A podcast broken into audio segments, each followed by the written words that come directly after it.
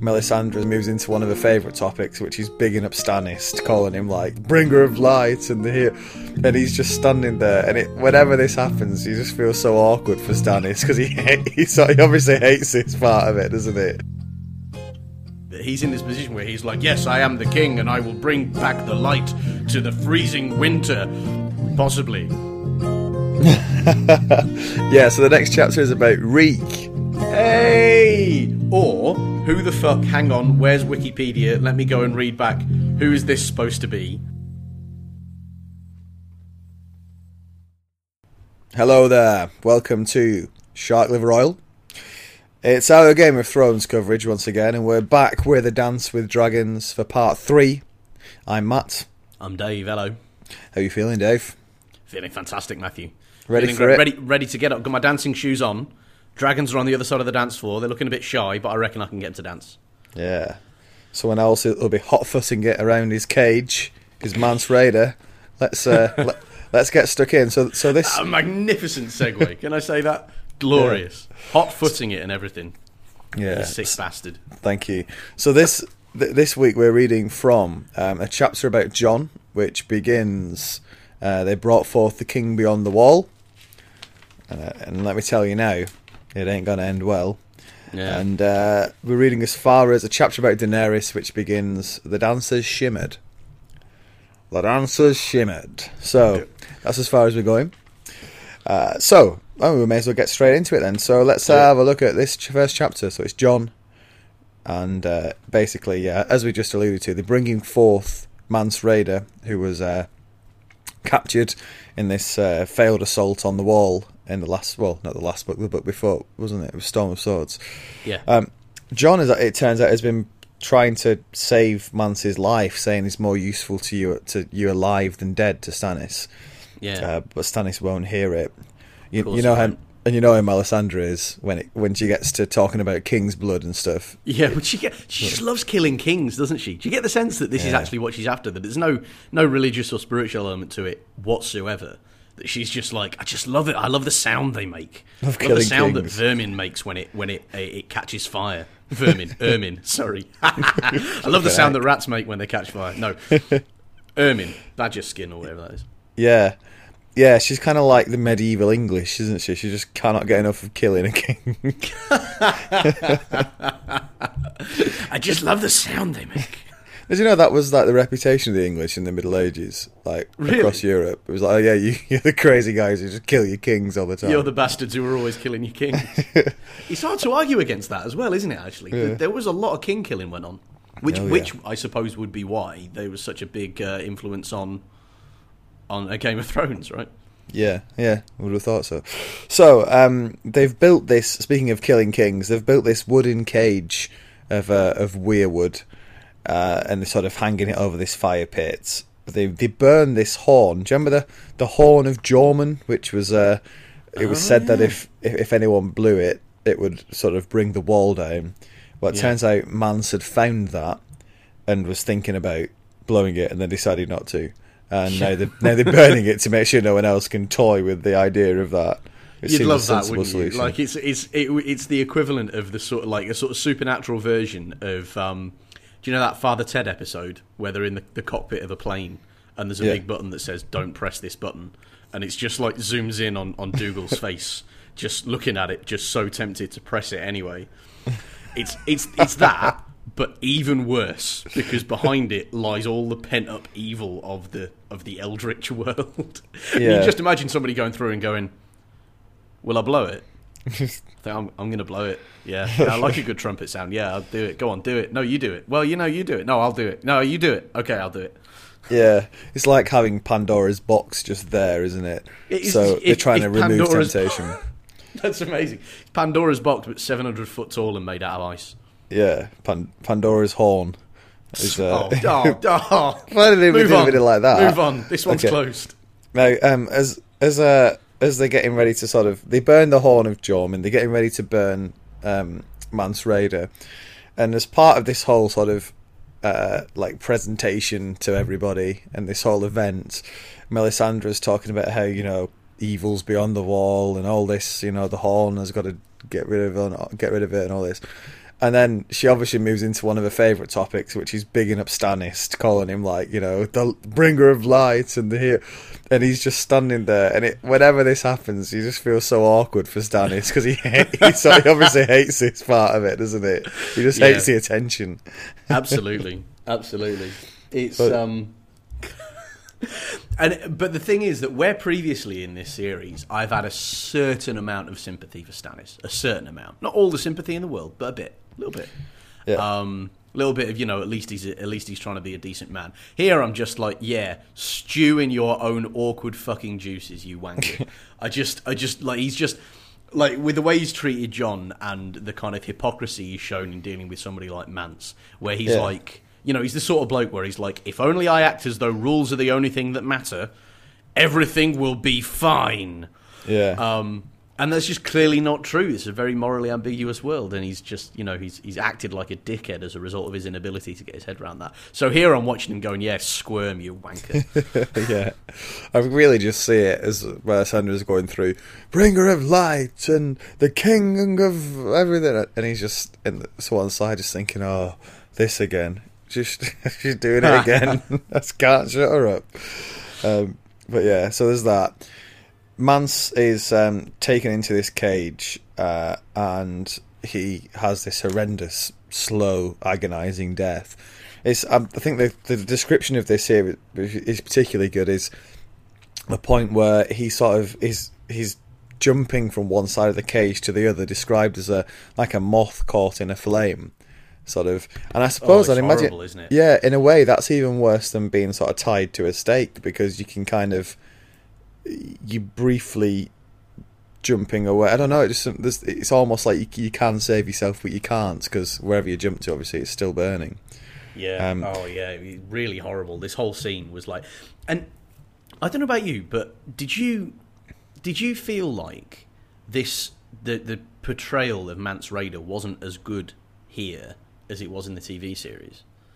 Because to me, he's being played by Ciarán Hinds, putting on a faultless Northern English accent, and for that reason he's ultimately badassed in the TV series. But whereas in this you get a single sentence of him being a badass, and then 6 pages of him going, no, please, no, don't, no, flames, oh, it's bad.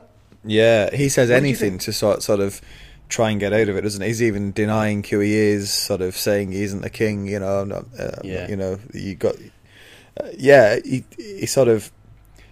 you're right, he has a very short period of being defiant over it, and then I suppose it's kind of human. You see this thing, this fate awaiting you, and suddenly you change your mind and think, shit, this is really happening. It's kind of, I tell you what, it's similar to Janos Slynt, what happened to him, isn't it? Yeah. Janos held on longer, I suppose. That's a very interesting little rhyme, isn't it, between Janos Slynt and maybe that's what he's going for. Because they're both men who have failed their commitment to the Night's Watch, in a sense, aren't they? Whereas in the TV series, like, Mance Rayder is a much more interesting, nuanced character. In this, you do get the sense that just the point of it is, you know, he deserted and that's it, and all of the kind of badassness kind of leaves. Yeah, I got a lot more depth from Mance Rayder earlier on. I think it's very much just this, like, his death is so like almost out of character. And compared to what's gone before, that he sort of he tries to renounce everything straight away. You're right. There's something a bit jarring about this whole episode of how he dies, isn't there? And maybe this is one of the many sort of consequences. I thought this at several points actually during this chunk of the book, where maybe this is one of the several the consequences of it. He's kind of spent 6 years trying to work out what this story's supposed to look like. And so, to a certain extent, it's been, since he hasn't written any Beyond the Wall stuff in A Dance with Dragons, and, in A Feast for Crows, which itself came, 5 years after A Storm of Swords? Yeah. So, it's been 11 years, really, since he had to address this character And it's, there's a good chance he's just forgotten that he was supposed to be a far more interesting character. And he got to him and he was like, right, got to bump him off. The whole point of this is Jon Snow. I know who Jon Snow is. Who's Mance Rayder? Fuck it. Do you know what I mean? Take the axe to him. Could be. Or it could be he's playing a longer game and there's, you know, maybe a reason for him doing that.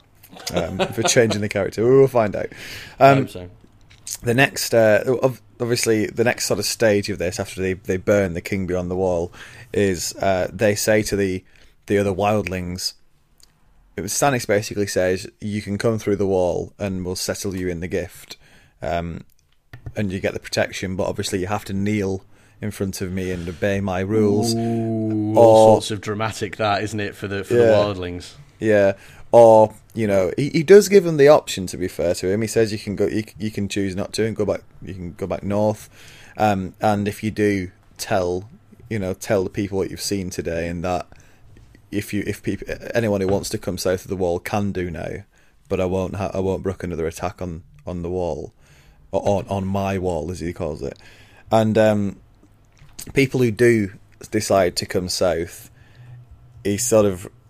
they do a bit of what's a sort of a semi-forced conversion. You've got to burn a bit of a weirwood tree to show that you're taking the red god on as well. Ooh, so it's quite a package of demands, isn't it? If you want to live south of the wall. Hell. And so this is the thing about Stannis, is that he and I think this is my objection to him actually, is that he fails to appropriately respect the separation between church and state. In that. What he's doing here is saying, I'm the rightful king according to the laws of this country, so you need to bow to me, right? Which is culturally insensitive, but clearly nobody's a well-meaning lefty in this situation, so fine. Yeah. But then he also says, also, something, something, something, I am the Messiah, so fuck all your gods as well. Mm. And I think there's a moral argument for one but not the other.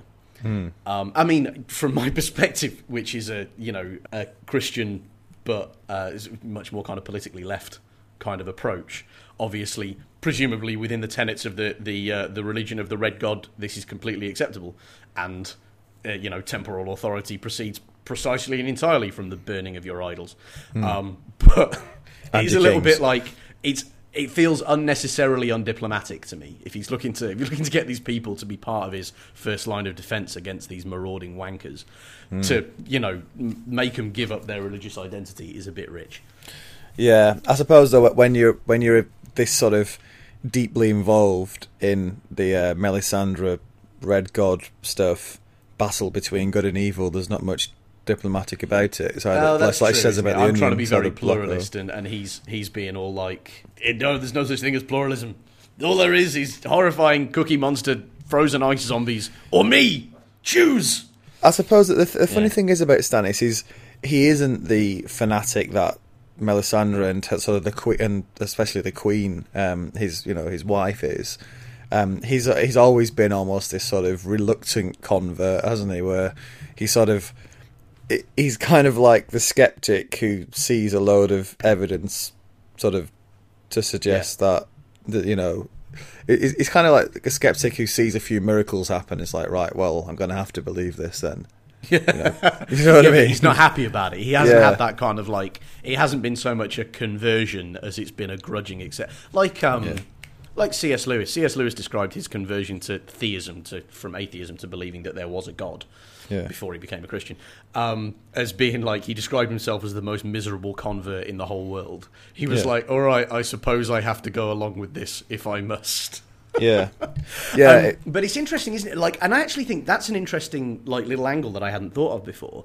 Like, wouldn't it be great if you're actually in Stannis's head and you were, you get the chance as an author to portray somebody who's not just kind of had a religious conversion, kind of under sufferance, but you know what I mean, like has been convinced despite himself. Mm. But it's you're the Messiah despite yourself. Like that's completely amazing to me that he's in this position where he's like, yes, I am the king, and I will bring back the light to the freezing winter, possibly. You know. Yeah. Yeah. I'm not so certain I'm on board with all of this stuff. But I am here. That's very much Stannis, isn't it, there? Yeah, Now, after all this finishes, Jon gets back down to... Oh, we didn't talk about the manner of Mance's final death, the fact that they shoot him. And I'm not even sure that is sort of... It was part of the plan as far as Stannis was concerned, because he sort of looks over a little bit, sort of, what did you do that for?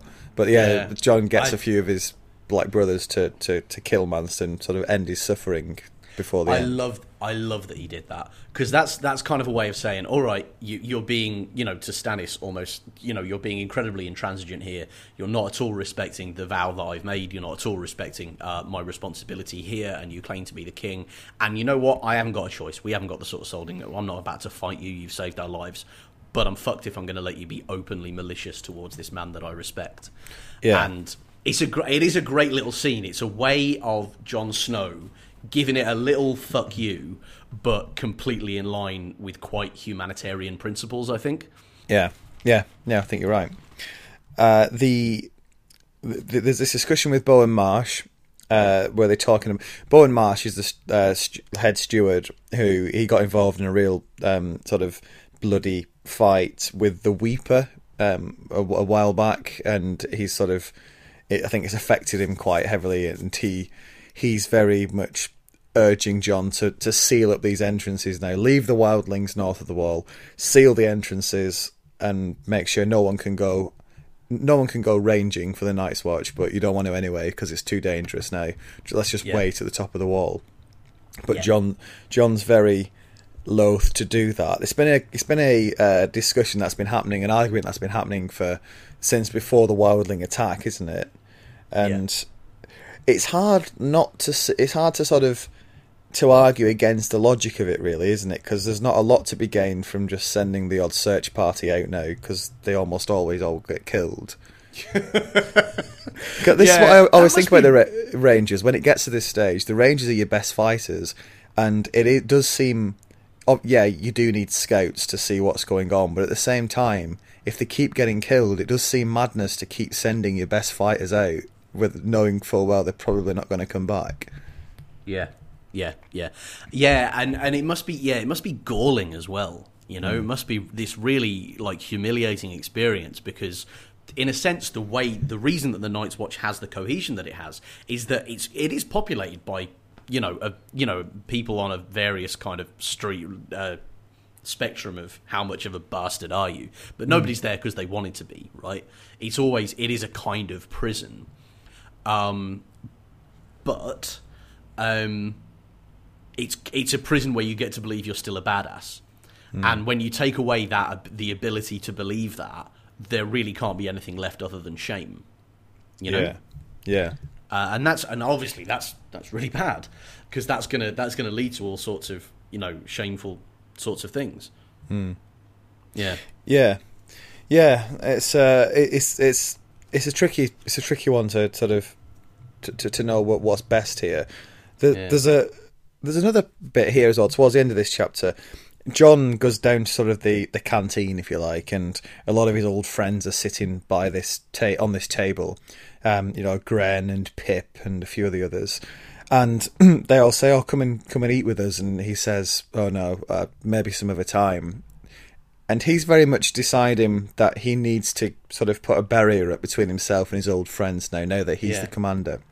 And this ends actually with with Jon sending his closest friends away to either Eastwatch or what's the other one? The Nightfort. Yeah. What did you make of this? Well, I think he thinks what he's doing is killing the boy. Like Aemon told him to last time, eh? Whereas, I don't think this is necessarily what's meant. I think, as you grow up, people who've been your friends for all of that time and both remind you of where you're from and affirm where you are incredibly valuable. And I think he's mistaking complete social withdrawal for ceasing to be a boy. And I don't think that's the way it works. Or certainly not the way it should work. I think this is a misstep on his part. Yeah, I agree, and I think it's because when you see, especially The reason it feels like a misstep to me is because, and it felt like this the first time I read it, because his position isn't secure at the moment, and what you see, you know, successful mutineers or dictators or whatever, what they do when they suddenly come into power surprisingly and are sort of very unpopular is they surround themselves with the most loyal and closest people, and they drop them into positions of authority, so they know that everyone around them is people they can trust. And Jon's kind of doing the opposite here. He's sending, or he's leaving the people who don't really like him so much nearby and sending his loyal people away, it seems. But as much as I disagreed with that, was one of those.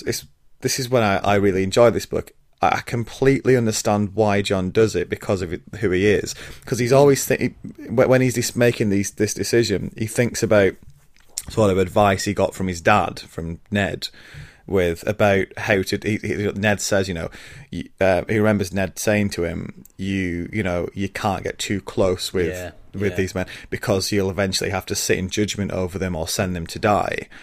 And again, you can see why Ned would have that view and give that advice, but you got to consider the way he came to power. So, if you think back to how Ned became sort of Warden of the North and Lord of Winterfell, his dad and his brother had just been murdered by the king. So he was sort of elevated into this position when all his lords were sort of foursquare behind him, ready to go and kick some Targaryen ass.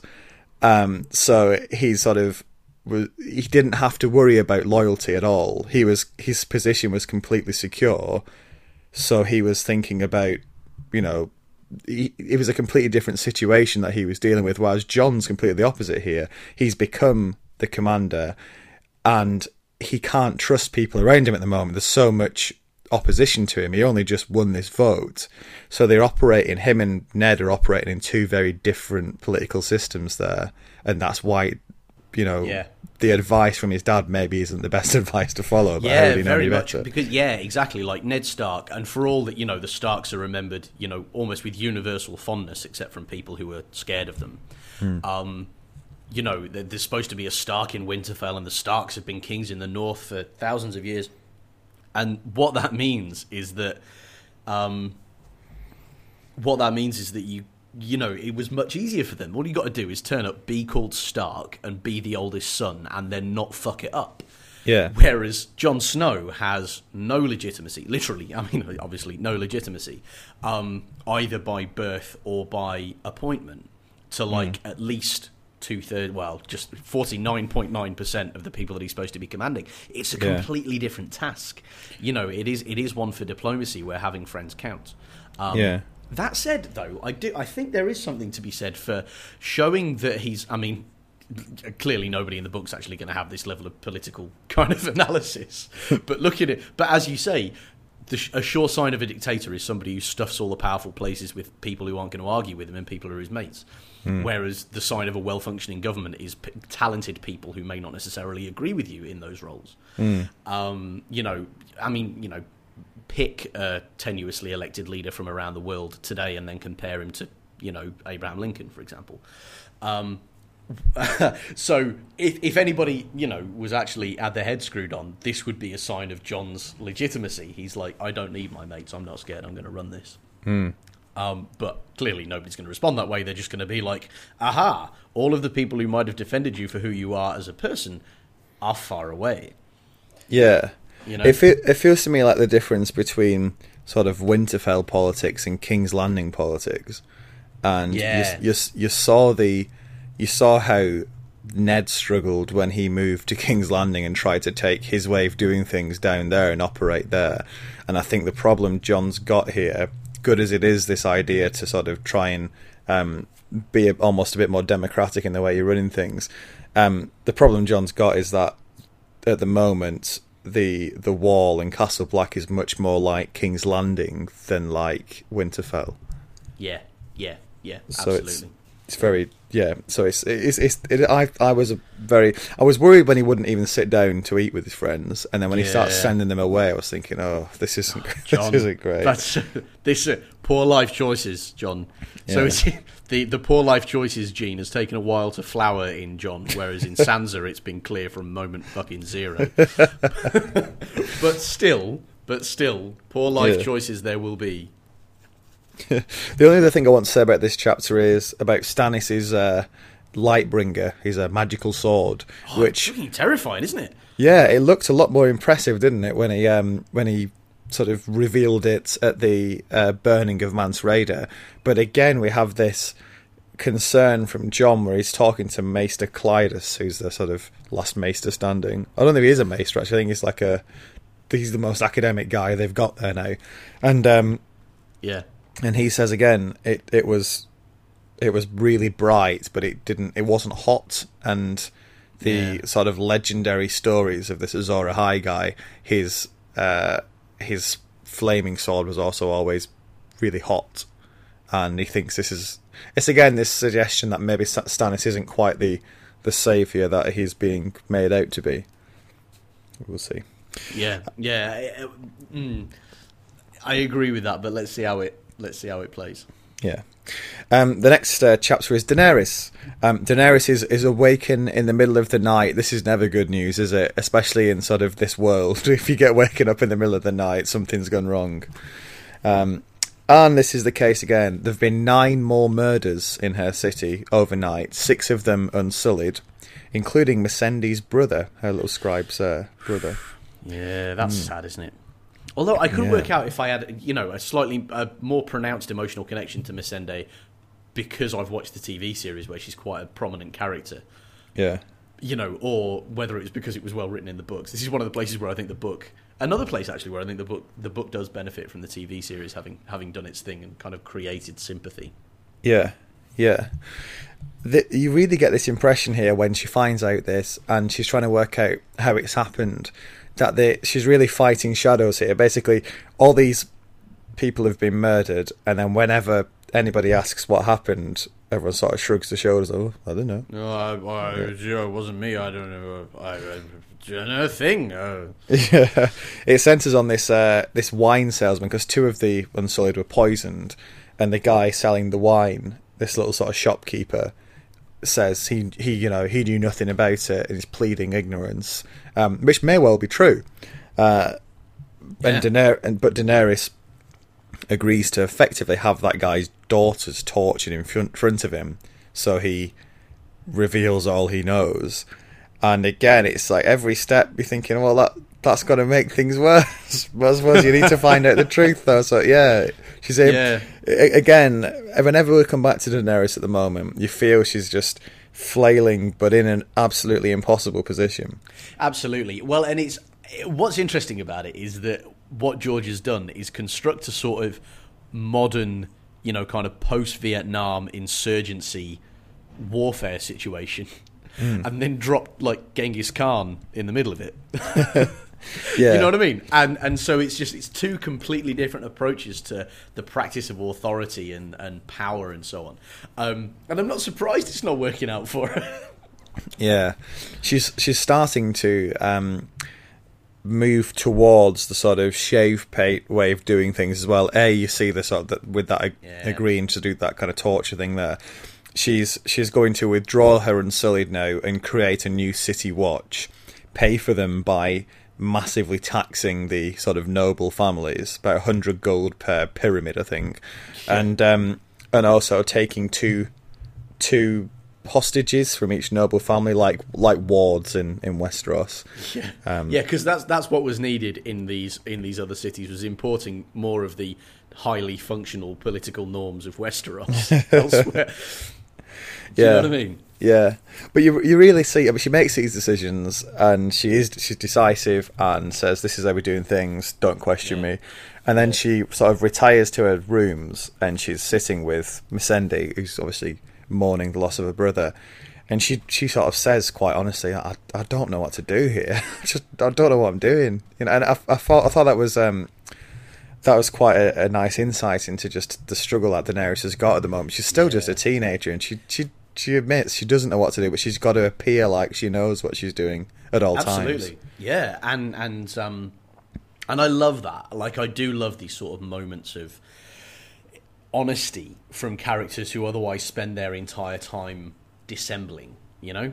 Mm. Yeah. Yeah. So I really like it. I like this kind of like, what the fuck do I do? There's something quite refreshing about that level of, you know. Yeah.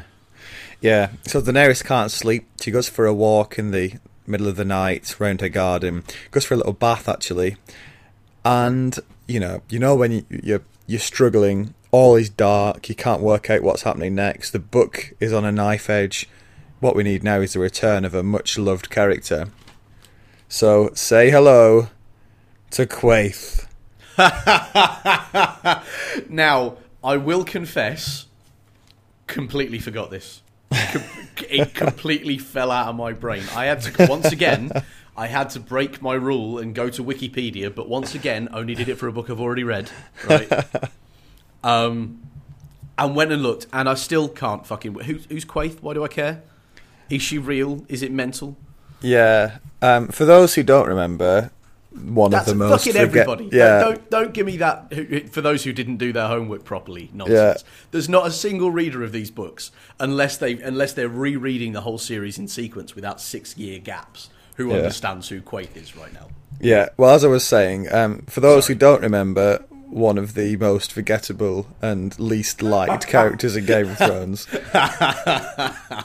Quaithe was this... I think she's popped up about twice before. She basically appears out of nowhere. We're not even sure if she's real. Comes out with all these riddles. It's sort of predictions, but in the past, to be honest, these are, to be fair to Quaithe this time, these predictions and prophecies are a little bit more fathomable this time. But in the past, they've kind of felt like almost like some kind of fake psychic, cold reading sort of. Do you know what I'm saying? Yeah. I always felt like she says things to her like, oh, you're I can tell you're a very you're a very sort of private person. You don't let many people get too close, but when you do let people get close, then obviously you open up quite a lot to them, And it's like, well, yeah. And that applies to everybody. That's what human beings are like.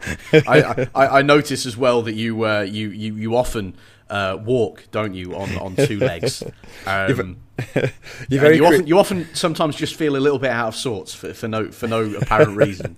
Yeah, you're a very creative person, aren't you? Who hears that and thinks, no, I'm not. I'm not creative. This Derek Acora bollocks, honestly.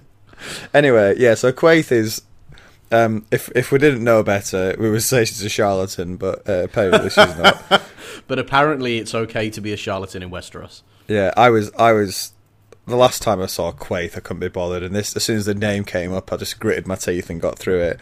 But yeah, so she's coming out with these prophecies this time. Some of them, like I say, are a bit more fathomable. She's talking about, the kraken and the sun and the lion coming towards you, which obviously are references to the various suitors or just general people who are on the way to try and find Daenerys and meet her. Yeah. Which is... okay, so, fair enough. And it also, it kind of raises the thing to me is that the charlatans with the exactly the right level of respect that actually in the real world, right, are like... They're doing it for money. You get everybody together in one place and you talk bullshit and they pay you £15 a pop and then everybody goes away again. But this is not... She's travelled across the world in order to pull off this frustratingly oblique bullshit. Like, what's the fucking point of that? Would you not? If you'd have done some magical something to turn up in her garden at 4 a.m.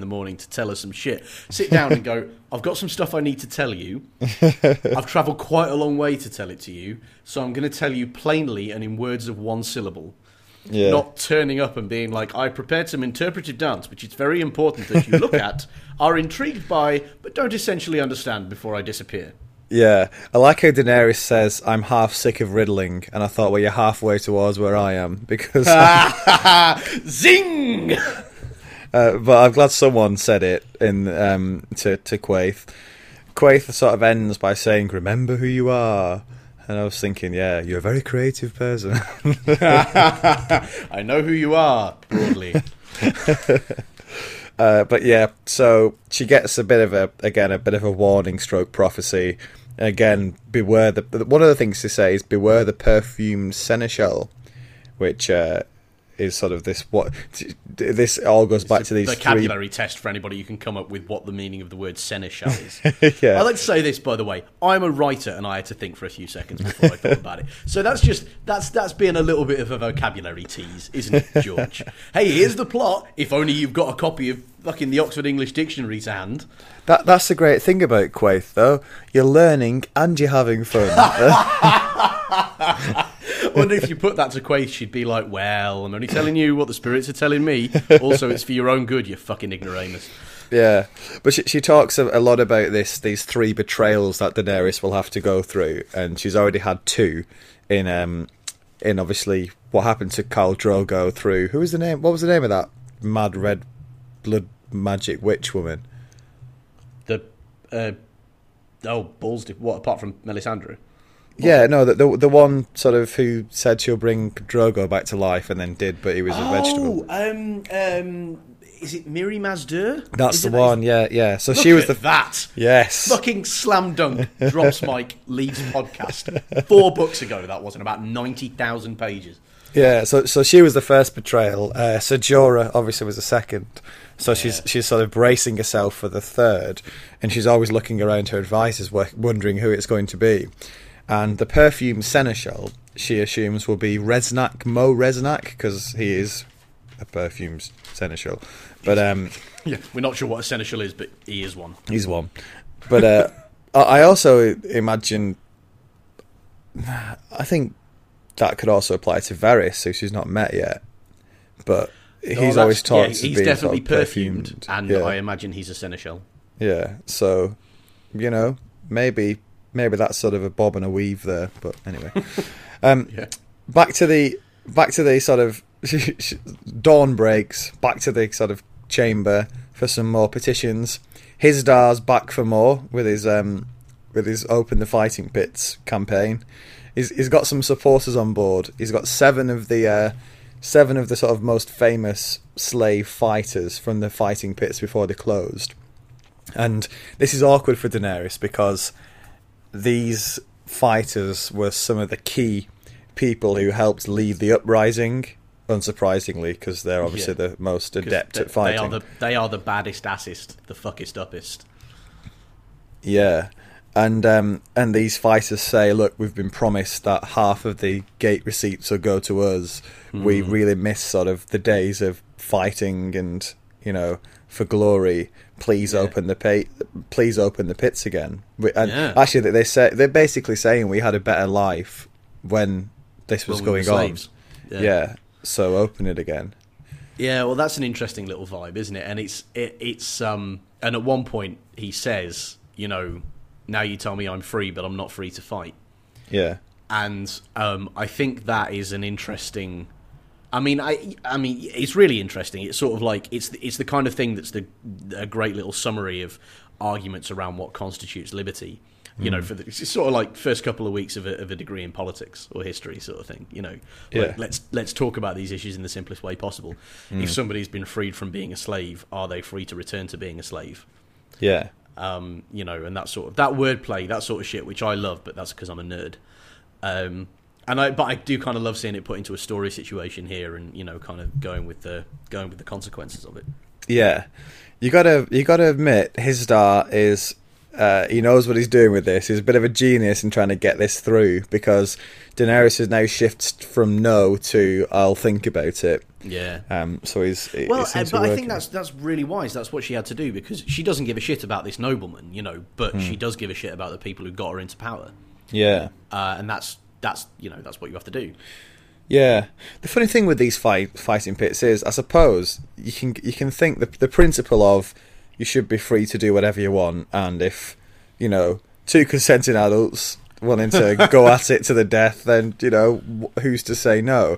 Yeah. But there are two, when you think about it, issues with that. One, obviously, yeah, if everyone is, you know, wants to do it, then fine. But how do you make sure that all these people in the pits actually do genuinely want to be there? Yeah, well, exactly. And that's a chime, actually, isn't it, with the current the sort of debate about prostitution and sex work?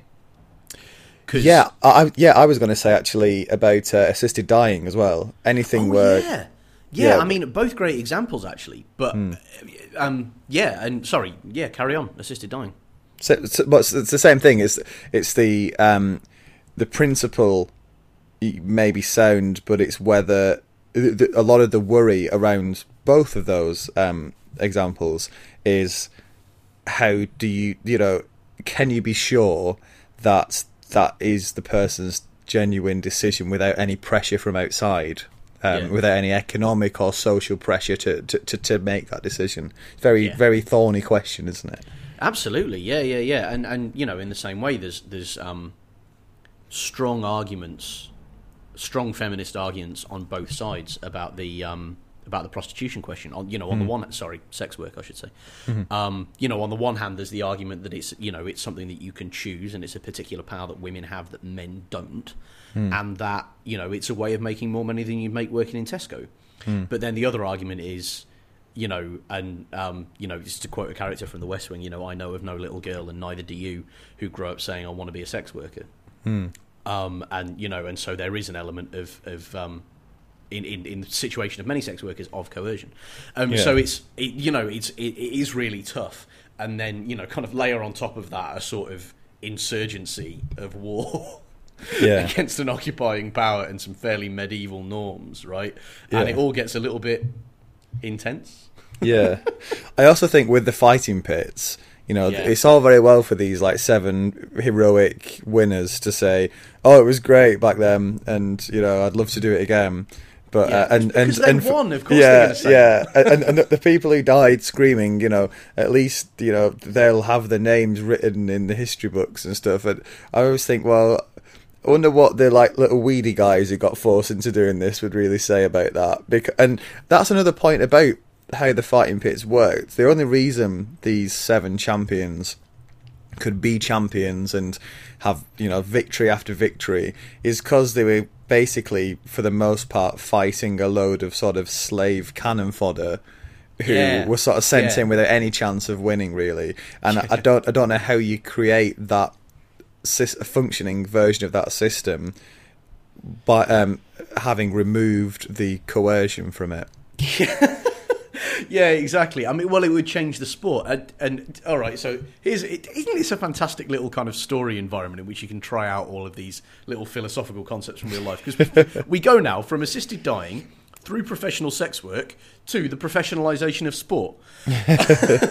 Where, you know, when it's no longer a bunch of guys coming together and, you know, it's easier to be impressive when it's just, you know, oh, well, it's me and my mates from the pub, so obviously we're all out of sorts and we all have chip butties and the rest of it. Yeah. You know, when it becomes we're all pros, I wonder how keen these professional fighters would be when it turns out the only people they're going to fight against and kill from now on are people who are as good as they are. Yeah.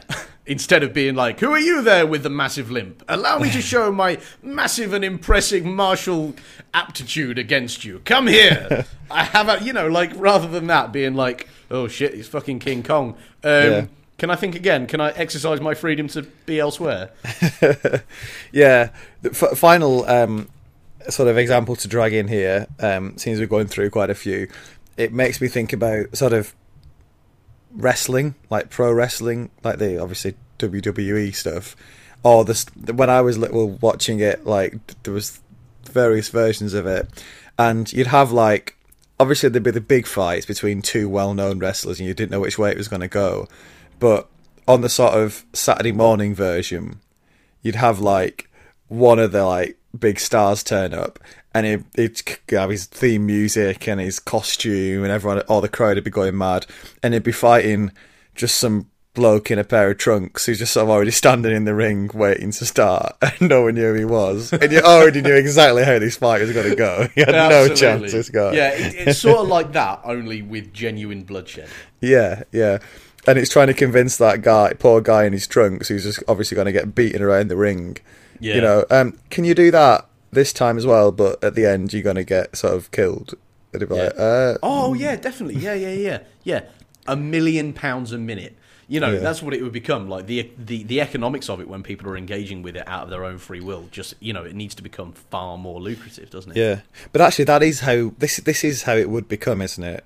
What would happen is you would still have these little weedy guys going in to get killed, but instead of saying, we've caught you, you're a slave, you're going to die, they would say, you know, maybe the economic conditions are so bad in the city that people start to think, well... you know, I could kill myself here and my family will get fed for 6 months. You know what I mean? It could... Yeah. It's not hard to see a situation where that is a genuine choice that someone may decide to make, and it's obviously the kind of thing that isn't much better than slavery. Yeah, exactly. Yeah, and you know, personally, I find the argument that, you know, dire economic need is a form of coercion, I find that very compelling. Because it is, because people, it completely changes the way people think about themselves and what they're capable of and what they should do and what's right and what's wrong and everything. Yeah. And so, yeah. I just want to flag again. I fucking love that we've managed, off the back of a sort of swords and sandals fantasy epic, to go from, like, you know, the matter of human death to the matter of human life to professional wrestling via the professionalisation of sport.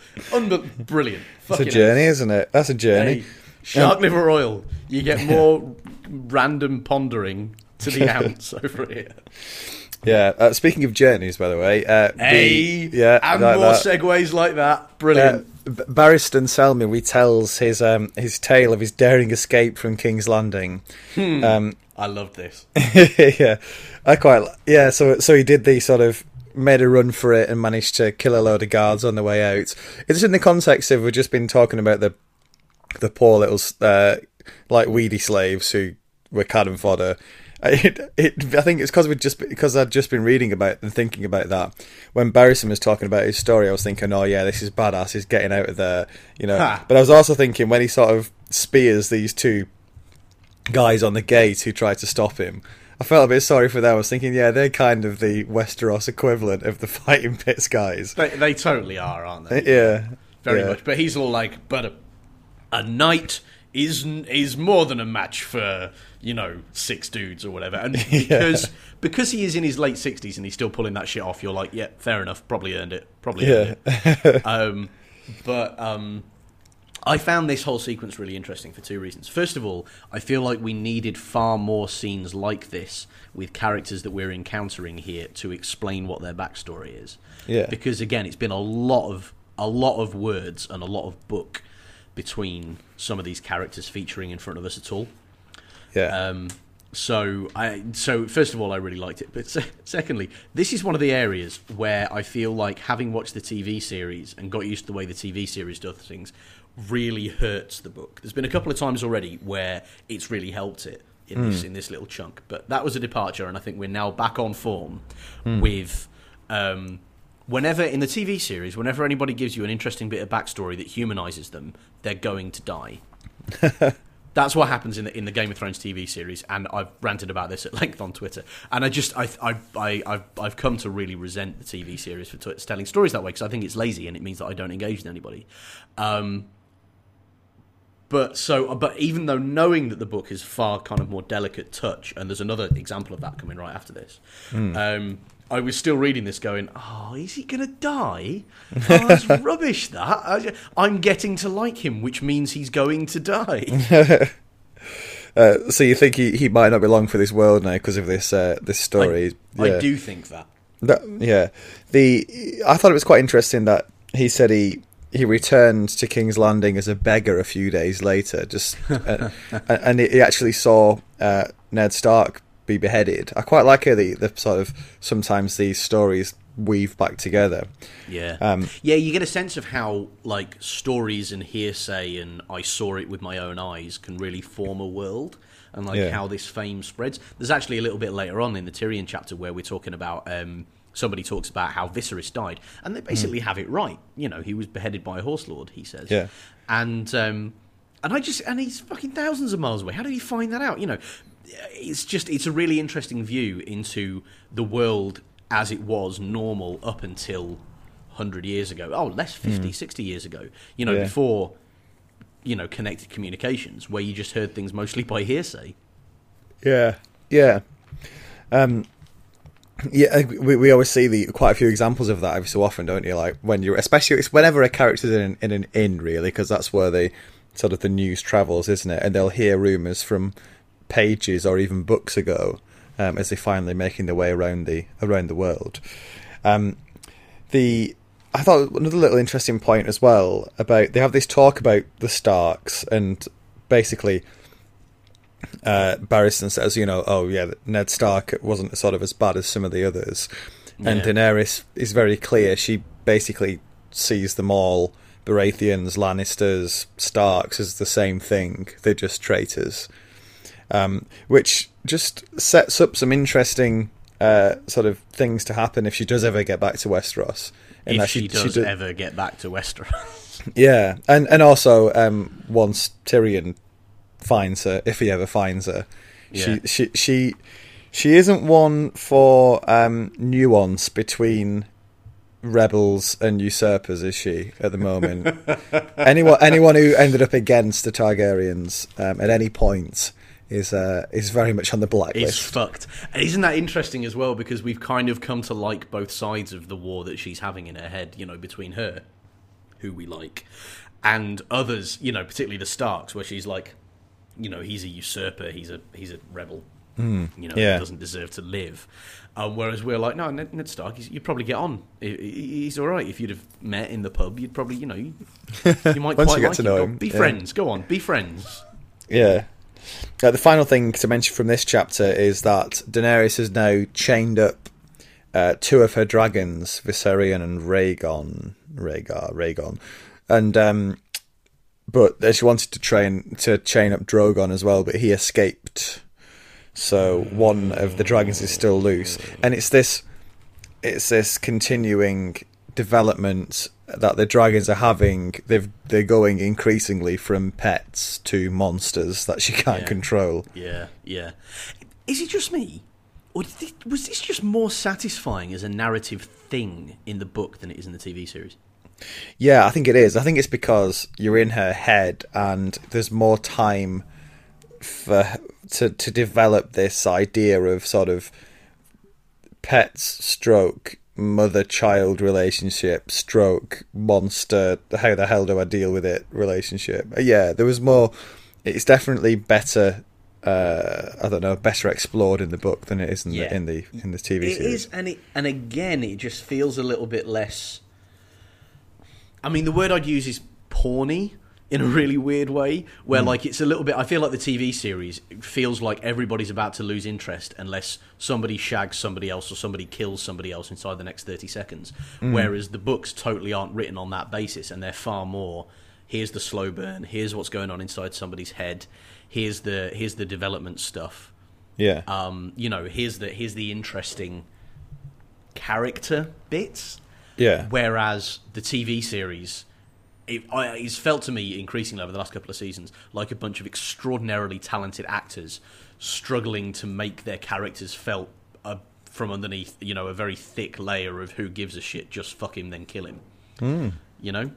It's interesting. I've got to admit, I enjoy the TV series a lot more than I think you do. But well, I mean, it has to be said that I enjoyed the TV series far more in the early series than I did in the last series. I feel like it... Series 5, they clearly made a number of narrative decisions which I really think didn't work. But sorry, I interrupted you. Carry on. No, it's all right. I wonder if how much, we don't really want to go too much into the TV series, but how much of that you going off the TV series is to do with the fact that the writers have moved in many ways beyond the actual text now and are trying to sort of tell the story themselves without without an obvious guide, because in some instances they've moved beyond what George Martin's finished writing. Though it's gone beyond Dance with Dragons, maybe they encounter problems with that. Yeah, but I think it's a question of the world you construct, because they've constructed this, you know, this universe in which what happens is if you're a sympathetic character, you're going to die. Mm. And I that's clearly because the episode 9 of season 1, Baelor, and then was it episode 9 of season 2 as well, the Red Wedding, 3, where like 4? They got the most they were just so successful as audience grabbers that they grew their audience massively because of those two episodes, that now I feel like they're just doing it over and over again for the ratings rather than because it makes sense for characters. Mm. And so reading the book is really bringing that out for me, because the characters seem to be quite... they are doing similar things, but they're nuanced and there's reasons for it. And, drama happens according to something other than this completely relentless schedule of sympathetic character plus bastard equals horrifying death. Fade to black. Next week, sympathetic character plus horrifying bastard equals death. Fade to black. Like, it's just, that's how I feel like season 5 became. Okay. Well, we won't go too much more into that. I think there are more we could both say on it, but we're getting a bit sidetracked into TV series. Carry on. I'm sorry to say that in the next chapter we're going to have a bit more of this, but I'll try to keep it short. Yeah, so the next chapter is about Reek. Hey! Or, who the fuck, hang on, where's Wikipedia? Let me go and read back. Who is this supposed to be? Yeah. But I'll tell you, wasn't it refreshing to actually to be like, oh, who's this? Oh, I'm going to have a story told to me now, but it's going to be about a plot. Whereas, so this is the last bit I'm going to talk about the TV series, I hope. But in the TV series, they've spent an unbelievable number of minutes setting up Reek as a character in this kind of completely purposeless manner. Like, they put so many hours into the horrifying breaking of the spirit of, spoilers, Theon Greyjoy, to no discernible purpose in the TV series. Whereas here, in one chapter, we get to the purpose, which is Ramsay Snow's going to go off and start killing people. Mm. Whereas in the TV series, it just seemed to be, here's this character you may have quite disliked. His story arc will now be to become somebody's gimp over and over and over and over again. And I'm like, I don't give a fuck if you make somebody's gimp. Great. Interesting character arc. Fine. But do something with it. Don't just do it for the sheer joy of having that Welsh dude with the creepy smile acting Ramsay Snow. Do you know what I'm saying? Yeah, aren't you being a little unfair though to what happened in the TV series? Because I thought the story in the TV series here, and we've got to be careful without trying, because it's straight beyond the book, is about breaking a character down. So, like, it's bringing a character which was very, which was quite confident and outgoing, and completely bringing it as, trying to explore where rock bottom is and going beyond it. And then, how can that character come back? Is there any?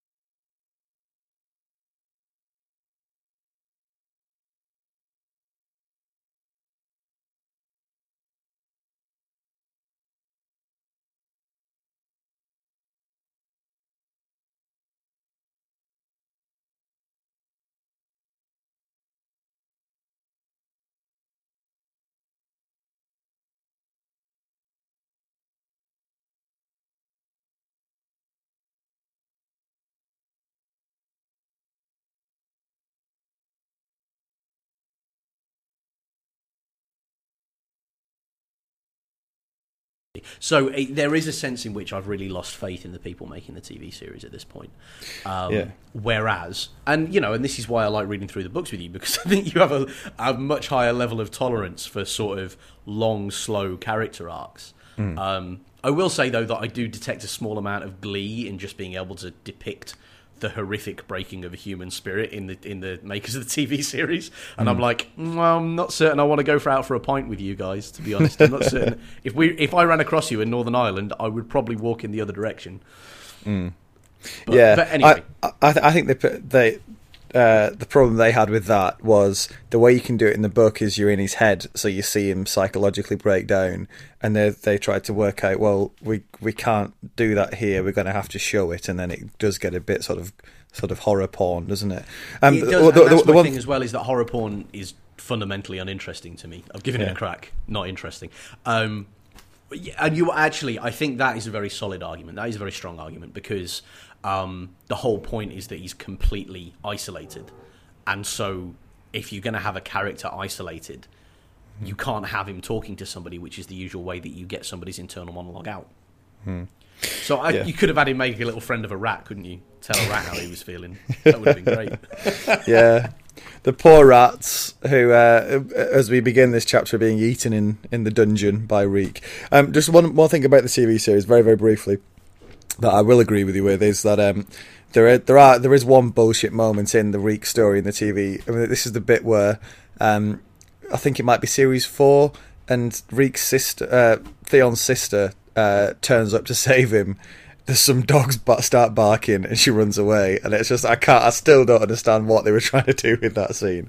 But and moving on. Well, so, yeah, exactly. Like, and that's my point, is that I've taken that as emblematic of the TV series makers' attitude towards the plot, and I think you're giving them more grace, which I think is a desirable thing. So Reek's eating rats in a dungeon.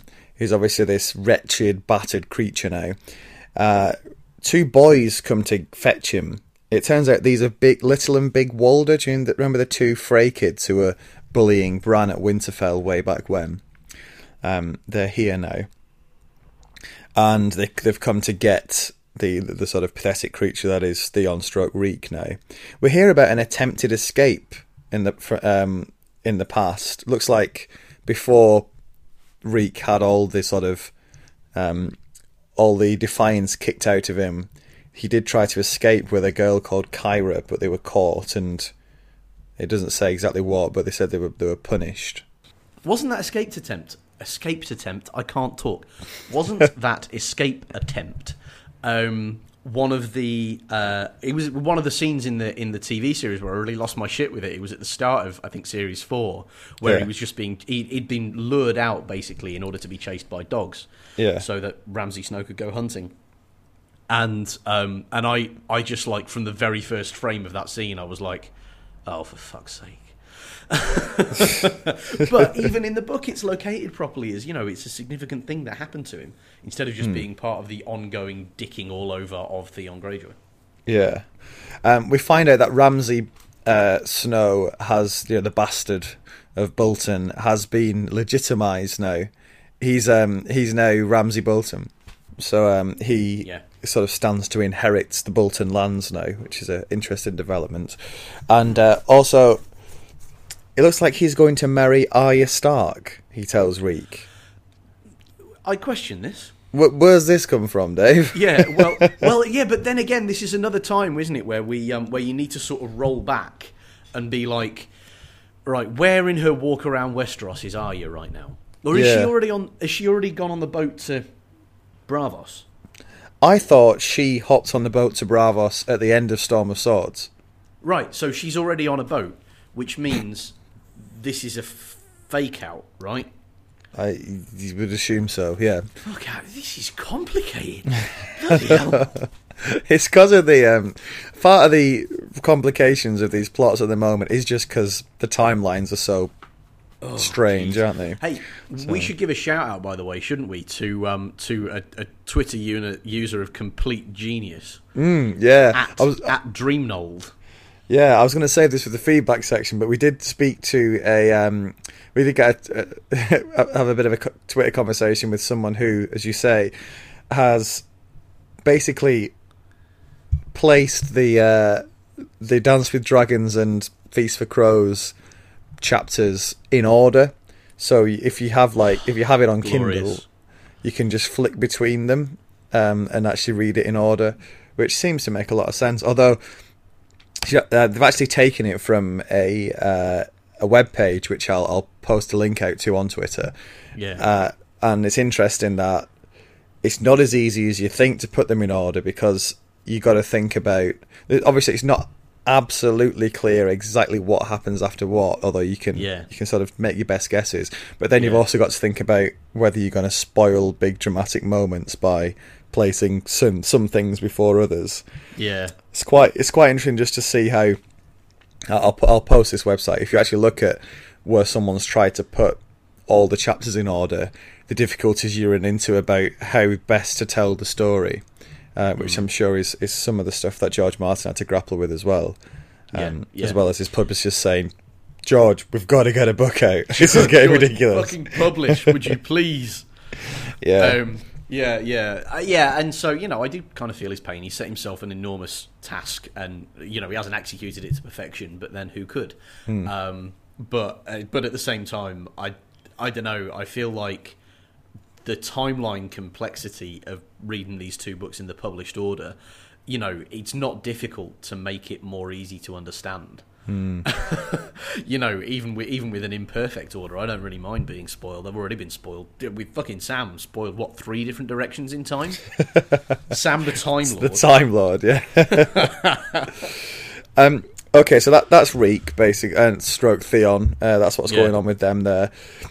Now, not a lot's happened in terms of action for a while, so it's time for a kick-ass action scene with... And we don't normally say these two things together, with Bran. Hey! Fucking brilliant. This chapter starts and you immediately know that something's going down here. The kids are afraid. They're seeing this... they're almost at the destination, this place they've been trying to get to for ages. And to see the three-eyed crow. And it's basically this cave underneath a weirwood tree. And it's only sort of a... 100 yards or so away, and it looks easy, and it's just sort of this snowy hill that they've got to climb, but there are things lurking around, and you already know before they start that it's not going to be a simple sort of walk up a hill. This absolutely the staging of this was interesting, because it's in the TV series as well, but in the TV series it's more like it's kind of this suspiciously flat open area in front of the cave they're trying to get to. Whereas this is basically running up a hill. And the thing that happens. Sorry, carry on, yeah. I quite like how it builds. It's part of the tension, part of the thing that made me sort of, drew me in and made me really sort of frightened here, was the fact that Coldhands says, they're here. But then, very shortly after, he sort of, he's looking around, Coldhands, and he sort of says to himself, where are they? And it's just this idea that Coldhands has been this, almost, we've said before, dark version of Aragorn or someone like that, where they always seem to... They're scary, you don't know their motives, but they're always in control, and because they're almost supernatural, they always know what's going on. And the fact that he's unsure here makes you think, there's something very wrong here. Yeah, and... Now, where they burst out from on the ground leads me to the idea that it's quite a steep slope. So were they down there sort of hanging on? Did they see him coming and then they're like, quick, hide under the snow, go on, grab onto a root, get ready to jump out, go on. Sort of the most kind of macabre version of, kids hiding to surprise somebody who's visiting their house or something. You know what I mean? Go on, okay, 1, 2, 3... Go! Yeah. No. Before we get into the ambush, we just have a little memory here that Bran has, and our old trusted friend, who clopped along with us for many a mile, good old Mr. Elk. They killed and ate him. and it says here, Bran cried like a child, and I thought I felt like crying as well. Poor Mr. Elk. That elk. I tell you what, though, there's one thing for the elk. It lasted a lot longer than one of Tolkien's fucking ponies. Ponies in The Hobbit, as we discovered, are not long for this world whenever they appear on the page, whereas this elk, it's got staying power. Yeah, and the thing is, at least, you know, the thing about the ponies was they weren't long for this world and they weren't even mourned. At least someone feels bad. Just like, killed them, ate them, loved it. Moving on. Yeah. Yeah. So, yeah, as you say, they start making the way up this hill, and they are ambushed by these wights that are underneath the snow and keep popping up from under the snow.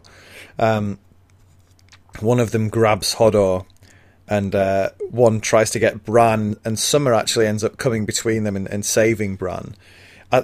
This moment where Summer rips out the throat of this white, this zombie, and it's just sort of this explosion of rotted meat. That was wonderfully disgusting, wasn't it? Oh, he was awful, but a great description of these things, which, and I think he's executing this to perfection, actually, over the whole series. You know, it goes from being, what the fuck, you know, in the very first scene, it's like, what the fuck, and it's designed to freak you out. Yeah. Whereas, in this scene, it's now describing their physical characteristics far more. Yeah. And it's, I tell you what it reminded me of, is that classic, you ever seen that, like, it's a 50s film, it's Jason and the Argonauts. Yeah. Which is very famous for being the first example of sort of proper stop-motion animation on film. Yeah. And there's this, like, army of skeletons, which are clearly claymation, but are also terrifying, because they're not moving in a way that's, you know, canny. It feels weird. Yeah. And I just imagined that in this scene, and it was like, I don't like it. Yeah, it's weird, because that's how the TV show did it. It was these, like, creepy skeleton, Jason the Argonaut style monsters, whereas they're described in the book as pretty much just like we've seen whites before. They're just sort of corpses, walking corpses. Yeah, not but necessarily with more sort of depth. Yeah. Like you say, with the ripping out of his throat and the description of that, it's no longer this eldritch creature from the beyond. It's this eldritch creature from the beyond that still has a jugular. Yeah. You know, and it's just that much more visceral, you know? Yeah. It's getting close, getting dangerous. It looks like it could be all over. Coldhands is sort of trapped, trying to fight his way out of a big group of them. Hodor's obviously in a lot of trouble. Bran looks like he's about to get killed, until he wargs into Hodor and turns into an absolute tank. Now, this is a difficult one, isn't it? That's, you know, because on the one hand, probably an ethical... Not even a grey area. Clearly wrong to possess another human being's body and go around killing things with it. Clearly not the right thing to do. On the other hand, this is like a first-person shooter in a world that doesn't even have video games. Yeah, because in the right hands, Hodor's strength is really quite terrifying. Because the thing is, Hodor is such a sort of a sweet, simple-minded chap who wouldn't hurt a fly, but he's got the body of a, you know, basically the mountain, and this is basically showing what physically he can do under the right circumstances. But as you say, in terms of you know, in terms of morality, maybe not the best thing to do, but needs must for Bran, so he starts setting about, and I thought it's interesting how he's in Hodor's mind. In Hodor's body, sort of regulating, if you like, and he sees Summer is sort of almost like growling at this white that's on fire moving towards him, and for a moment he can't work out why Summer's not just running away, and it's because Bran's body's there, that Bran's still there, and Summer's trying to defend his body. So, and Bran has this sudden thought, like, I wonder what would happen if I actually died now. Would I stay in Hodor? Would I end up in Summer? Would I just be dead? Well, we've seen this, haven't we, in the prologue? And actually, this whole like warg sequence, I flipping loved, because that's a thing which has been brought out more and more, and is, you know, it's giving us more and more insight into the lives and the internal lives of Jon and of Bran, and we've had Arya before as well, right? Kind of, you know, warging in and out of her wolf. but it's becoming a part of how the plot is communicated. And as ever, I am a fan of more angles on this plot. Yeah. Yeah, definitely. They are saved in the end. One of the Children of the Forest comes running out of this little cave. It's sort of all those little people who almost look like children but are hundreds of years old, and leads them into the cave to safety. All of them apart from Coldhands, who can't cross the divide because there's these charms around the entrance to the cave, which means the Whites can't come in either. But when Bran sort of wakes up and asks about Coldhands, he says, you know, is he dead? And the sort of this child of the forest says, you know, no, but he, you know, he's already dead. He died long ago. And it seems like this is the end for Coldhands. That's it. Yeah. And it seems clear that unless it's a sort of Batman thing where somebody else takes up the cape, like in the comic books, that he isn't like Highlander. Stark. Yeah, exactly, a Highlander. Unless it's a Highlander thing, he's definitely not Benjen Stark, because he's been around for far longer than Benjen Stark's been missing, which is kind of sad, you know? Because I would have liked that as a callback, but, you know, can you do? Yeah, if this is it for Coldhands, is that sort of a satisfying arc for that character? But it's not only just a character, isn't he, really? He's only marginally a fully formed... We don't really know much about him. I did find him a bit more interesting. You know, when he was uncertain at the start of this scene, I was like, oh, interesting. You know, his role isn't just to be a sort of deus ex machina, but, you know, at the same time, like... We haven't, you know, his role has been to get Bran to where he needs to be, right? Yeah. And that's his only role. So I would like to see more of him, because I do think it's an interesting little wrinkle, but I wouldn't be surprised if we never do. Yeah. So they are taken deeper into the sort of this underground area where the Children of the Forest live.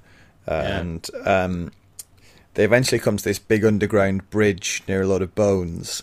And they turn round to see who the three-eyed raven is. And it's this sort of... It's this old sort of ancient member of the Night's Watch who is sort of almost turned into a tree. He's got sort of roots growing from his eye and his thigh and his skull, and he's sort of half man, half tree now. Yeah. Well, he's almost like half tree, half white. Yeah, you know, because, you know, he says you can see bits of his skull through his skin, and, you know, he's kind of, you know, he is in the same state as these Whites. Yeah, but he's not trying to kill people, as far as we can tell at this point. It looks like a fate worse than death, doesn't it? Yeah, imagine being kept alive because you've become part of a tree. Yeah, no, with very little to look at as well, you'd have to say. Yeah. What did you make of the difference between how he's described and how he looked in the series? Because I remember when he turned up in the series, there was a podcast I listened to called the Game of Thrones podcast, Bald Move, and they were furious about how he was portrayed. They were like, we were expecting this thing with roots growing out of his face and his thigh and like half tree man. And what we ended up with was, I think they describe him as he's basically like the old dude from the end of Indiana Jones and the Last Crusade. That is both funny and true. Although I wouldn't, if I hadn't read this first, obviously those guys have read the book first, I wouldn't. I wasn't really disappointed by that, because it's the old man from the end of flipping Indiana Jones. You know, shows poorly. Fucking brilliant. But you're right, if you were expecting a half-man, half-tree situation, that would be disappointing. Yeah. Speaking of disappointments, Bran says, oh, we've come all this way, you know, are you going to make me walk again? And the tree man basically says, no, I can't do that. And Bran's like, damn it, we've come all this way. But we end with this... It's the moment, isn't it, where the kid finds out Santa isn't real while sitting on Santa's lap. Like, well, fuck you then, you old man. Get a fucking haircut. I think it's finding out Father Christmas isn't real after walking to Lapland, to the North Pole to find him. I'm going to get there, and I'm going to get that Xbox. I am. Come on. Come on. What do you mean you've run out? You bastard. But he does give he does give Bran this weird promise where he says, you know, you'll never walk again, but you will fly. So we will find out what that means, hopefully, when we return to Bran eventually. Probably not until 2050 or whenever it's published. When the last freaking book comes out. Hey, by the way, sorry. Speaking of the books and the length thereof, I went and counted the number of POV characters there are in this book. Hit me. 31.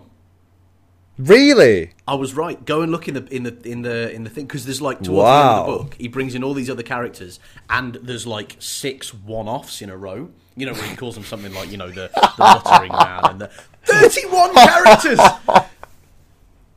Bastard. Honestly, I'm just loving 6 one-offs in a row, because you said last time maybe he just loses all self-control and just goes from.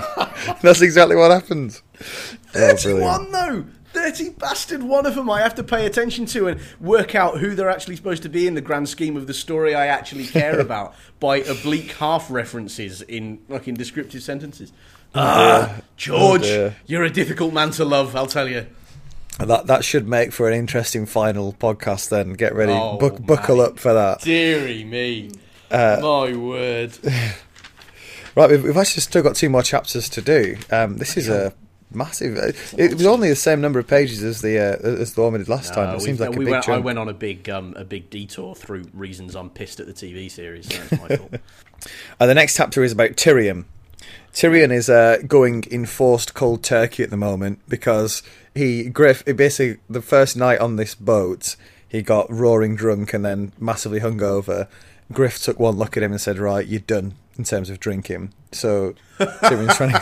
And I love that he's managed to enforce it as well. He's just no, you son are finished. And this previously, you know, kind of incorrigible alcoholic is just like, all right then. Yeah, I suppose if you physically can't get hold of it, then you can't have it. So he's stuck on top of the roof of the boat where he likes to sleep now. He's watching the sun come up. Another perk of watching sunrise on this boat is that you get to watch the sexy Scepter's morning swim. This is a strange relationship between these two, isn't it? Yeah, bloody hell. Well, so he fancies a nun, not unheard of. The nun seems to fancy him back, perhaps. So it's a very weird sort of relationship, isn't it? Where, you know... Yeah, the Scepter stays, you know, we should celebrate our bodies and all this. And she says, you know, God made us in his own image, basically. And Tyrion's rather bitter reply to that is, it must have been drunk by the time he came to me then. Which is a good line. Even if it is darkly bitter, it's also a very funny line. Yeah. Yeah, I think it's really well put from Tyrion as well. That point of, it's all very well and good looking the way you do to say that, you know, but what about me? And so the general impression from this whole chapter really is that sort of life on this boat seems pretty good. It's like a fun adventure down the river, isn't it? There's sword practice, there's dunking each other in water, there's a bit of banter around the fact Tyrion's still being called YOLO. Every time I read that as well, I just imagine them, instead of calling him YOLO, just being like, YOLO. Like, can I get you some wine? You only live once. Yeah, we get involved in some of young Griff's lessons. This teenager who I don't think we had a name for before is now young Griff. He's basically Griff's son, and he's being trained up in the history of Volantis when we join him for his lessons. What do you make of Volantis? So it's this place where it's ruled by 3 rulers, which are either known as elephants or tigers. The elephants are the people who favour trade, the tigers the people who favour war. And the tigers were in control for around about 100 years and basically nearly ruined the place. And ever since, the sort of elephants have been just about in control, sort of in a 2-1 overall. Yeah. I mean, so, you know, if you're an elephant, you are winning, but you do have a silly name. Which would you rather be? Given the choice between being a lion and an elephant, a tiger and an elephant, you'd want to be a tiger, wouldn't you, really? Tigers, no shit's given. Elephants, very cool to look at, but not so much with a sort of dynamism. Yeah. But, you know, slow and steady wins the political ascendancy, I suppose. Yeah. We also have, it looks like Tyrion and the Half-Meister, Halden, have been playing a lot of Chivas or Sivas, which I think is it's basically the sort of George Martin world version of chess. And Tyrion keeps getting beaten by this Half-Meister, but it turns out he's a total shark, because they end up making a bet, and then Tyrion kicks his ass because he's obviously a lot better than he's been coming across. Yeah, yeah. They float past this ruined city, including Nymeria's palace, which is, I thought was quite interesting, just because it's the same name as obviously as Arya's direwolf. And even Tyrion is shocked at just how big this river is when it finally opens up. I've found it quite interesting that one of the people who actually own the boats, this old couple, they say that at the river's widest, you can sail out to the middle and you can't see the other side still. Yeah, it's interesting. Yeah, it's almost like a lake. I tell you what, actually, I thought of actually this is a little bit of Shark Liver Oil backstory, isn't it? Being on a riverboat in Bangladesh of all places. Oh yeah, I remember that. Thinking about the Jamuna River, which is just the most astonishing, one of the most astonishing places I've ever been in my entire life, because it is literally a river that you're on, and you can't see. You can be in the middle of it and not see either bank, but it's a river. Yeah. And I remember, because we were there at the same time, and just sort of look. Honestly, one of the most amazing things I've ever seen. And so I drew on that, populating this, and I was like, whoa. And I very much understood kind of like where he's coming from, because I've seen other big rivers, right? So I completely understood Tyrion being like, yeah, well, we've got big rivers, eh? Big rivers where I come from. And then you go to this thing that's, you know, basically a sea in linear motion, and you're like, bloody hell, that's actually... You know, that's part of my experience. Yeah. In sort of seeing the Jamuna as compared to, say, the Thames. It's just a completely different kettle of fish. Yeah, yeah. No, it is, and it's good because earlier on, yeah, you're right. Tyrion is so convinced that, you know, all the rumours about the size of this river has been exaggerated, but obviously, and then wrong. They're all like, just wait. This chapter ends with one of the massive sea turtles swimming up to the boat and sort of roaring at them, and they see this as a really sign of good luck. It's such a strange chapter, this, because it's so optimistic and bright in a world. It's nice, isn't it? Yeah. Did you not enjoy being in this environment just for a bit, in this kind of crushingly relentless negative worldview, and then you're like, and then they had a holiday on a boat? Yeah, it really feels like that, doesn't it? It was nice, yeah. It felt odd. It kind of felt a little worrying as well, like we're being set up for some. Absolutely, sort of... it's like Sir Barristan doing his backstory stuff. You're like, oh, you're not long for this world, eh? Yeah. The final chapter for today is about Sir Davos. It's, speaking of ominous sort of approaches. Davos has arrived in White Harbour, where in Feast for Crows he ends up with a head on a spike. It's not the arrival he was hoping for. He was expecting to sort of turn up amongst Salador San's massive fleet in this massive sort of pomp and ceremony of a big ambassador's arrival. He's ended up being smuggled in as a pauper because he's lost his fleet. Yeah, not a good start. Yeah. As he arrives in White Harbour, we get a bit of an introduction to the city. I really like it's one of my favourite locations, actually. You can see all these new defences being put up, obviously in preparation for the War of the Five Kings, which never really touched White Harbour in the end because Rob died too early.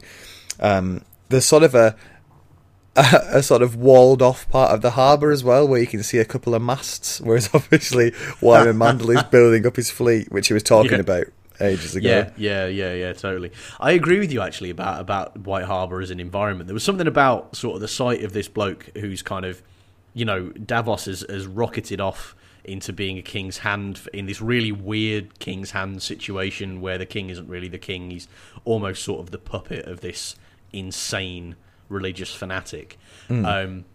And you get a lot of his introspection about how uncertain he is about his role, but then you drop him back in an old smuggling port, and he's wandering around like thinking, "Yep, I know that brothel over there. And I know that pub over there is great for a little sandwich, and this one's shit. Nobody bothers you. I'm going in here." And I just kind of love seeing him in his element, because you know he must be a badass in this way, because otherwise he wouldn't still be alive.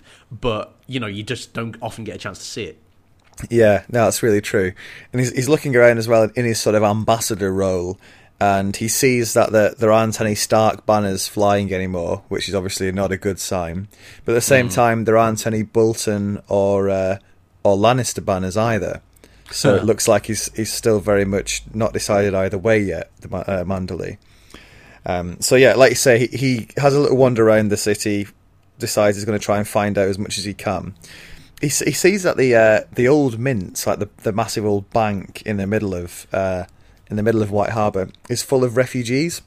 Yeah, Manderly's basically taking in people who are fleeing the sort of the countryside, and also he's raising men as well. He's getting the able-bodied men to join the army. Yeah, I think one of the reasons I like White Harbour, and one of the reasons that I'm trying to give Manderly a bit of, trying to give him the benefit of the doubt at the moment, is that he does seem quite humane. He's taking in refugees, and he's building up an army, but it seemed like he was going to be loyal. And I don't know, it feels like I always felt like White Harbour and the Manderlys are the sort of more humane element of Westeros, but we'll see if that holds up. Yeah, yeah. But that's my first impression. He goes to this rough pub called the Lazy Eel. I think it's basically White Harbour's version of the Stinking Goose in Maidenpool. It was a lovely place, wasn't it? We've all got fond memories of the Stinking Goose, haven't we? No. Yeah. The most challenging marketing assignment of all time. Now we're not going to change the name. We've already got the brand set. We've got the name, so you just need to work with it. All right. Yeah, we'll do what we can. Yeah, what's it called? Oh, Stinking Goose. I quit. That's how the conversation would go. Yeah. So Davos sits at the back of this inn, listens to the sort of tales that are being told around him. Stuff like Stinky Tywin. The body of Tywin. Stinky Tywin, is that what we're calling it now? Yeah, that's the story of Tywin's body smelling so bad that no one could go into the Sept, into the Great Sept. There's the death of Lysa, killed by, it turns out, the musician who ended up getting it pinned on him. The talk of the Ironborn, talk of the Hound going rogue. Yeah, and I like how Daenerys's trials and tribulations is dismissed as just a one line about a slave revolt somewhere in the east. They haven't got a fucking clue what's coming, have they? No. I quite like as well, it still mirrors today this, how details on news stories, obviously you get forensic detail on stuff that's happening very close to home, and the further away you get, they become more just like headlines. If in sort of a general news service, you've got to really seek those stories out if you want to find more. That's still very true today. Yeah. There's rumours of Robert Glover, one of the old lords of the north, is trying to raise men, I think still in terms of sort of a bit of resistance, but... he's not meeting with much success here. Good old Glover, though. Good old Glover. He'll stay on the task when everybody else has walked away. Yeah. North! The bastard of Bolton is off to Moat Cailin. It turns out he's going to try and, because Moat Cailin, if you remember, is this castle that protects the north from the south. It sort of looks over this causeway, and it's very hard to take from the south, but a little bit easier from the north. So it looks like, once they take that, they can bring their old army with Roose Bolton back up to the north and start ruling. Yeah. Turns out the Serwyns and the Hornwoods have sent men to help there. They basically, really feel here from these rumours that the direction of travel is towards the Boltons now. Most of the northern lords, whether they like it or not, are beginning to accept that the Boltons are the new sort of rulers now here. Yeah, yeah. Which doesn't bode well for Davos's mission.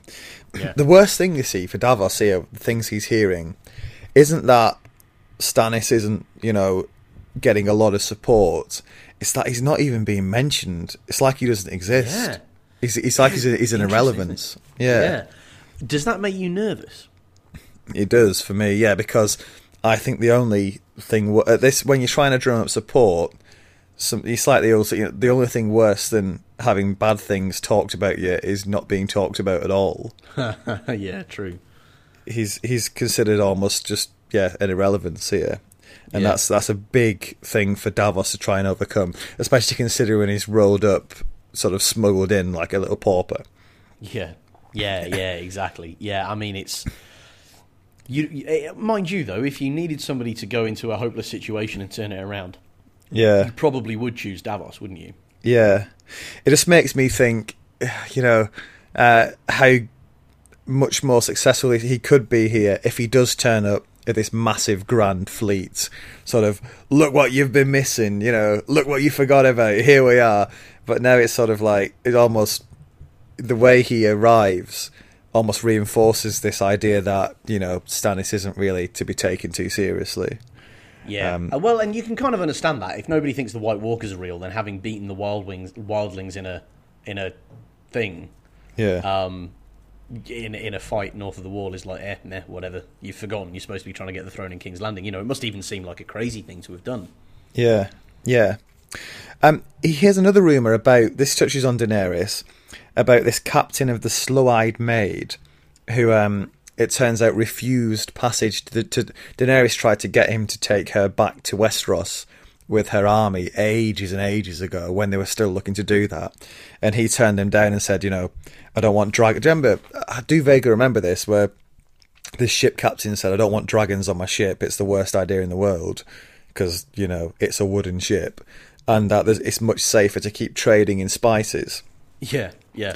And this tale is told with a lot of laughter, saying, you know, the clever captain not being sort of letting his heart rule his head. But Davos keeps quiet because it turns out the Slow-Eyed Maid is the spice ship that ended up foundering on the Sisters. So that's how that ties together. Joe, when they were eating the spiced clam chowder. Yeah, that is why. Oh, okay. That was actually because of some horrifying loss of life. Yeah, Westeros. Davos. The thing that makes Davos realise, you know, I may well have no chance here, is obviously Stannis is already a bit of an irrelevance in terms of the discussions here. There's a lot of talk about general direction of travel, more pressure being put on lords to declare for Roose Bolton and for the crown. Mm. And the worst part of it is that there's a Lannister ship in port, and the Freys have already started to sort of approach Manderly. Yeah. And it's not only the fact they've brought back the sort of the remains of Sir Wendell, who died at the Red Wedding. There's also the eldest son of Wyman's is a captive, is a prisoner. Yeah. Of the Lannisters. And Davos thinks, you know, what he would do to protect his remaining sons, and that this is going to make it very hard to convince Wyman Manderly not to sort of throw in his lot with the Boltons now, even though they sort of, it's really interesting sort of political situation here, wondering which way Manderley's going to go, because on the one hand you've got strong arguments, the fact that traditionally they don't get on with the Boltons, the next door neighbours, and you know, they couldn't be more different, could they? The Boltons are almost the absolute other side of the coin of the Manderleys in terms of sort of humanity, if you like. Yeah. And also the Red Wedding, you know, one of Wyman's sons was killed at it, and it's the ultimate betrayal. But on the other hand, another one of his sons is a captive, and just he doesn't come across as he's a pragmatist, Manderly. Yeah. And it just seems it's a lost cause, anything else other than saying, right, we'll join up now. It's just getting the best terms you can. Yeah, and that's kind of, but everybody seems to be deciding that about the Boltons, but I feel like that's adding up to hopefully a spectacular betrayal in a future battle scene where everybody who's supposed to be fighting for Bolton just goes, hang on, do we outnumber him? Are we on a... Yeah, I tell you what, on 3, fuck him. Yeah. You know what I mean? Yeah. So Davos goes wandering through the streets now, trying to decide what to do next. He remembers when he was at Eastwatch by the sea that one of the Sir Axel Florent, the sort of king's, like the top queen's mum, who's always hated him, told this story about how this it was some lord dressed up a monkey and pretended it was his son. Yeah. And you know, you can't, it doesn't matter how many fine clothes you put on a monkey, it's still a monkey basically. And it's a very, very thinnest of thinly veiled digs at Davos because he's low born. Digs is directly insulting, and it's a great example of, you know, how snobbery is as stupid as, probably in this completely meaningless story universe, snobbery is still the stupidest thing you can do. Yeah, you know what I mean? Yeah. And we've, through the chapter here, we've had Davos's memories of what it was like, and you know, back in his smuggling days, and his thoughts of, you know, one day I'd like to go and visit some of these far-flung areas with my sons. Maybe when this is all over, I might be able to do it. But you feel he doesn't really believe it anymore, and he is pretty convinced that it's a lost cause trying to get Manderly on board now. But he decides to go up to the, sort of present himself at the castle anyway and at least try. And I don't know what you felt here, but this whole tone of this chapter felt like Davos's swan song here, especially sort of knowing what you read in Feast for Crows, like, oh no. It's sad, that, isn't it? But totally. I mean, it ends up with him knocking on a door, which is not usually the most dramatic end point. But so, I mean, clearly this is one of the ones that was written when he knew he was splitting the books in half, and he's like, right, foreshadowing, here we go. Yeah. Yeah, and that's the rather worrying and slightly downbeat end to this week. Yeah, we're running pretty over, so we won't stick around too long at the end of this. But we do have some feedback to get through, as ever. Brilliant. Shark Liver Oil podcast at gmail.com. If you want to share your thoughts on the book or on the podcast, also you can get us on Twitter at Shark Liver Oil. We'll start with the emails. A illustration which he did of Jon Snow and Melisandre. We have been given permission to tweet this now, so that will be going out over the next couple of... Oh, cracking. Max has also said about this, there's something about our last episode. He says when he read A Feast for Crows, he assumed that the Pate prologue/epilogue situation was that Pate had been killed and replaced by a faceless man for reasons to do with Maester College access. Yeah, so the Pate that Sam meets was this new imposter. It wasn't really Pate. What do you think of that? Now that makes a lot more sense. Is a much better story. Something that backs Max up as well is that we've mentioned this. This putting the whole tale in chronological order, these two books, and the website that does that places the prologue at the start, not at the end. You know, basically, so if you tell it in, so maybe there's something to that. Maybe the sort of death of Pate did happen before Sam arrived in Old Town, not after, and it's not some weird sort of flip reversal of the. Of the plot. Yeah. We'll see. Yeah. Well, that definitely makes more sense, and I don't think George is an idiot, so that must be what it is, because I what frustrated me about that was that it was pointlessly baffling as much as anything else. Yeah. We don't know for sure either way, but that certainly is something that would explain things, wouldn't it, a lot better, and would seem a lot neater. So cheers for that, Max. We will see where that goes. Thanks as ever. A couple of things from Twitter. We've obviously mentioned the first one being this. I think it's boiledleather.com is where you can find it, and this is the plan, the sort of chapter plan, if you want to read A Dance with Dragons and Feast for Crows actually in chronological order. But as I said before, it's got some issues with exactly where to place chapters to tell the story in the best way, if you like. We also got involved with there's another podcast called Davos's Fingers, which is a really good podcast, which is also looking at the books, and they started this week because we're coming up to Christmas, #Westeros Christmas movies. And Shark Liver Oil, obviously, we like to get involved with these kind of things, and we came up with a couple of our own. If you can better them, then do send them in to us, sharkliveroilpodcast@gmail.com, or do it on Twitter. Also, if you search for hashtag Westeros Christmas movies, you'll find everyone's suggestions. One of the ones Davos's fingers came up with was Hard Home Alone. Which I quite like. We thought maybe Hard Home Alone 2, Lost in New Gis, which is you guess, which I just imagine like a White Walker like on the beach, like, you know, he's a fish out of water. In speedos, just looking left and right.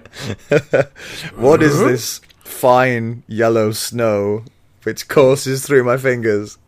And why does it hurt me so much? I've also the only other one I could think of was, do you know, Miracle on 34th Street? Sort of a gritty retelling in King's Landing, Miracle on Gin Alley. It could star that Fukin legend guy. Dearie me. I was a Fukin legend of Gin Alley. I was a fucking legend. Sorry, Karen. Yeah. But yeah, any other suggestions for Westeros Christmas movies, do send them in.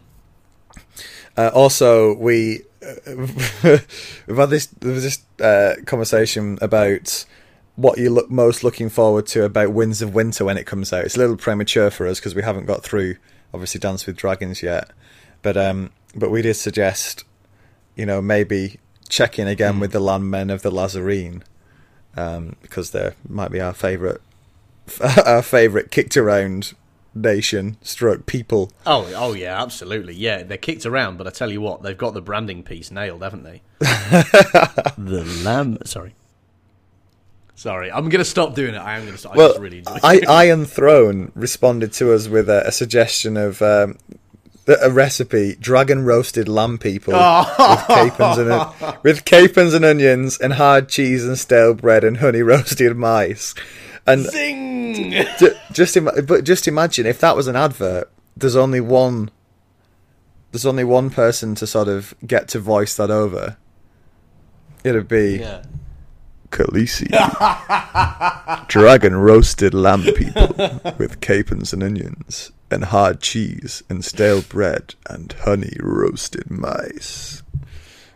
Delicious. Oh, that's fantastic. This is not just any dragon roasted lamb. And I tell you what, if you want someone to prepare that kind of feast, the dragon roasted lamb people, you could do a lot worse than the Butcher King of Astapor. He would put on a wonderful spread. He would. But just don't give him any honest feedback about how good the meat is, right? Always compliment him. Yeah, for the love of God. Always good. If you want to get involved in any of the Twitter discussion about Dance with Dragons, Song of Ice Fire, all that stuff, you can find us on Twitter at Shark Liver Oil, and as I say, sharkliveroilpodcast@gmail.com if you have any thoughts to add on the book so far. I know what you want to know now. You want to know what we're reading to for next week. Well, don't worry, I got you back. I got to find the page, but hold on. So for next week, if you're reading along with us, read from obviously this next chapter, which is the Dancers Shimmered. It's a Daenerys chapter that begins with the Dancers Shimmered. I'm reading as far as, in my book, page 203, which is a Tyrion chapter, which begins, "He dreamed of his Lord Father." So that's as far as we're going for next week. Hope you enjoyed this week's, and enjoy the next part of the book, and we will see you next week. We will. Khaleesi.